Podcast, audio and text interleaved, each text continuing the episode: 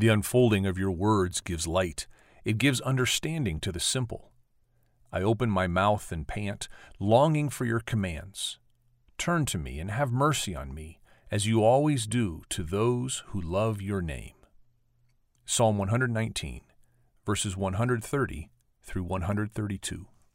One of the things that's gotten my attention over the many years uh, after I'd returned to the Bible uh, as a source of light, life, and wisdom, uh, I before I started really engaging myself, I th- kind of looked at the Bible as the property of the academy, of of um, seminaries, of people with vast degrees in this or that, and people who like to throw uh, big words into their sermons in terms of Latin or some other language, and it kind of kept me separated from the word I, before I really became engaged in it.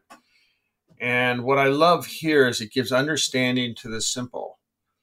And one hates to think of oneself as as being simple, but I was very uneducated in the word because I had been put off by it for a variety of reasons, mostly my own. Uh, but here he just reinforces the idea is the word of God is accessible to the simplest among us as well as the most sophisticated. The key is when you're in a preaching teaching position to do it in such a way not as not to bring attention to yourself but to bring attention to the power of the word in the life of uh, all men and women yeah, and I love the wording uh, of the psalmist, the unfolding of your words. It shows that it's a process. Uh, it develops layer by layer.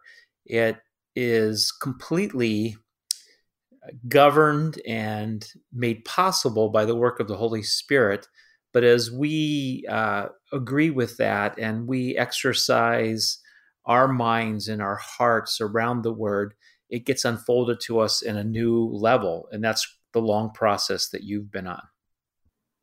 Right. So Isaiah writes, uh, this is a quote from Isaiah The sun will no more be your light by day, nor will the brightness of the moon shine on you, for the Lord will be your everlasting light, and your God will be your glory. Amen.